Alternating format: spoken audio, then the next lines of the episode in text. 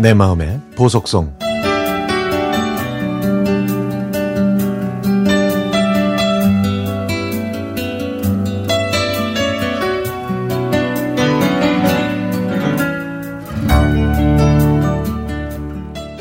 아들 지한이가 지난 이천이십일 년 이월 이십이일 논산훈련소에 입대했습니다. 코로나 때문에 지금 보내야 하는 건지 아니면 연기를 해야 할지 고민하다가 뭐 언젠가는 보내야 되겠다는 생각이 들어서 마음을 굳게 먹고 보냈죠. 논산훈련소로 가다가 벌곡 휴게소를 들렸는데요.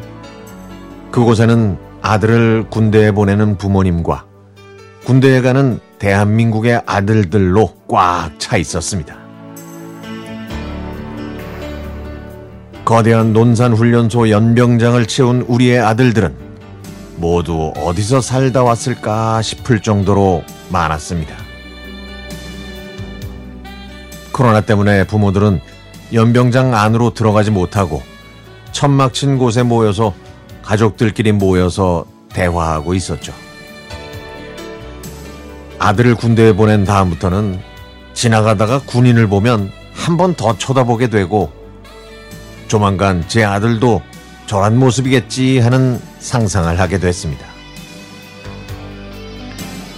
그런데 며칠 후에 논산훈련소에 입소한 훈련병들은 샤워도 정해진 시간에만 하고 화장실도 정해진 시간에만 간다는 뉴스를 듣게 됐죠.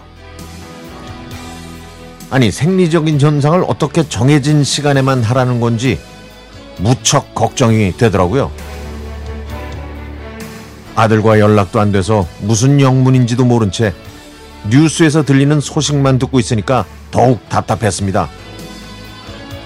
저는 아유, 혹시 우리 아이도 코로나 걸렸나? 아니, 설마 그건 아니겠지? 이러면서 마음을 졸이던 게 엊그제 같은데요. 아들이요, 곧 제대합니다. 요즘에는 남은 휴가를 사용하느라 집에 열흘 정도 있다가 부대에 복귀하는데요. 마지막까지 아무 문제 없이 안전하게 제대하길 손꼽아 기다리고 있습니다. 그래도 후방인 전북 임실로 자대 배치를 받은 건 다행스러운 일이었죠. 겨울에도 눈이 많이 안 내리고 아무래도 덜 추우니까요. 또 먼저 제대한 선임과의 관계도 좋아서 지금도 연락하며 지낸다고 합니다. 코로나 시국에 무사히 군 생활을 한 아들 지한이에게 오랜만에 편지를 써봅니다. 지한아, 국방부 시계가 멈춘 것처럼 시간이 안 간다고 노심초사했던 네 말이 이제는 나도 이해가 되네. 그래도 이렇게 시간이 흘러서 네가 제대할 날이 며칠 남지 않았잖아. 엄마는 힘들어도 내색하지 않고 늘 한결같은 모습을 보이는 지한이가 참으로 자랑스럽고 고마워.